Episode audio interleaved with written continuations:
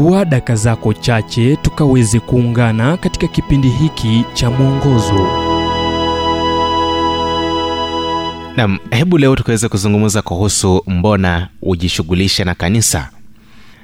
Katika kitabu cha ufunuo wa yohana 315 kinasema kwamba nayajua matendo yako kuwa hu baridi wala hu moto. Ingekuwa heri kama ungekuwa baridi au moto. Iwapo hujawahi jihisi kuliacha kanisa upo uwezekano kuwa kwanza huendi kanisani hujawahi enda na wadhani hutawahi. Pili unafadhalisha kulala hapo hata jumapili asubuhi au tatu wewe ni mtakatifu kweli na wastahili kutuzwa dhahabu utakapofika katika malango ya mbinguni. Kile ambacho wakati mwingine unahisi kufanya na unajua hustahili kufanya ni kitu kimoja na kile unachofanya ni kitu kingine wawaza kuwa aina ya muziki unaochezwa ni wa juu zaidi au ni wa kawaida. Kanisa si la kitamaduni la wasomi sana lenye mihemko zaidi lisilofaa linapuuza maswala ya kimahusiano la kisiasa zaidi au halihusiki kikamilifu au ni nini ulicho nacho katika misururu ya vijisababu visivyo na ushawishi kuhusu kwa nini hujishughulishi na kanisa jinsi ambavyo ulifanya kwa wakati mmoja sasa kwa nini ujishughulishe na kanisa?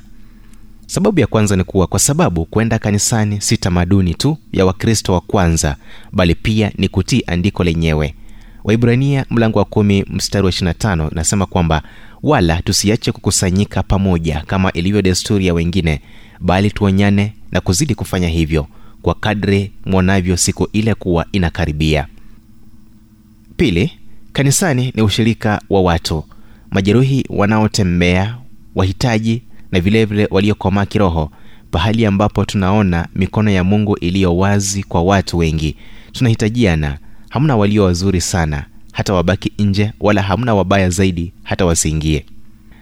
Sababu ya tatu hamna chochote kinacholinganishwa na ibada. Inayotokana na sauti zilizounganika baadhi zenye mahadhi na zingine zisizo mahadhi zikiimba sifa za mwenyezi na mwisho kabisa ni katika ushirika wa kanisa tu ambao twaweza tiana moyo wakati mmoja tukichocheana katika kutenda mema na kubebeana mizigo jinsi tunavyohitaji.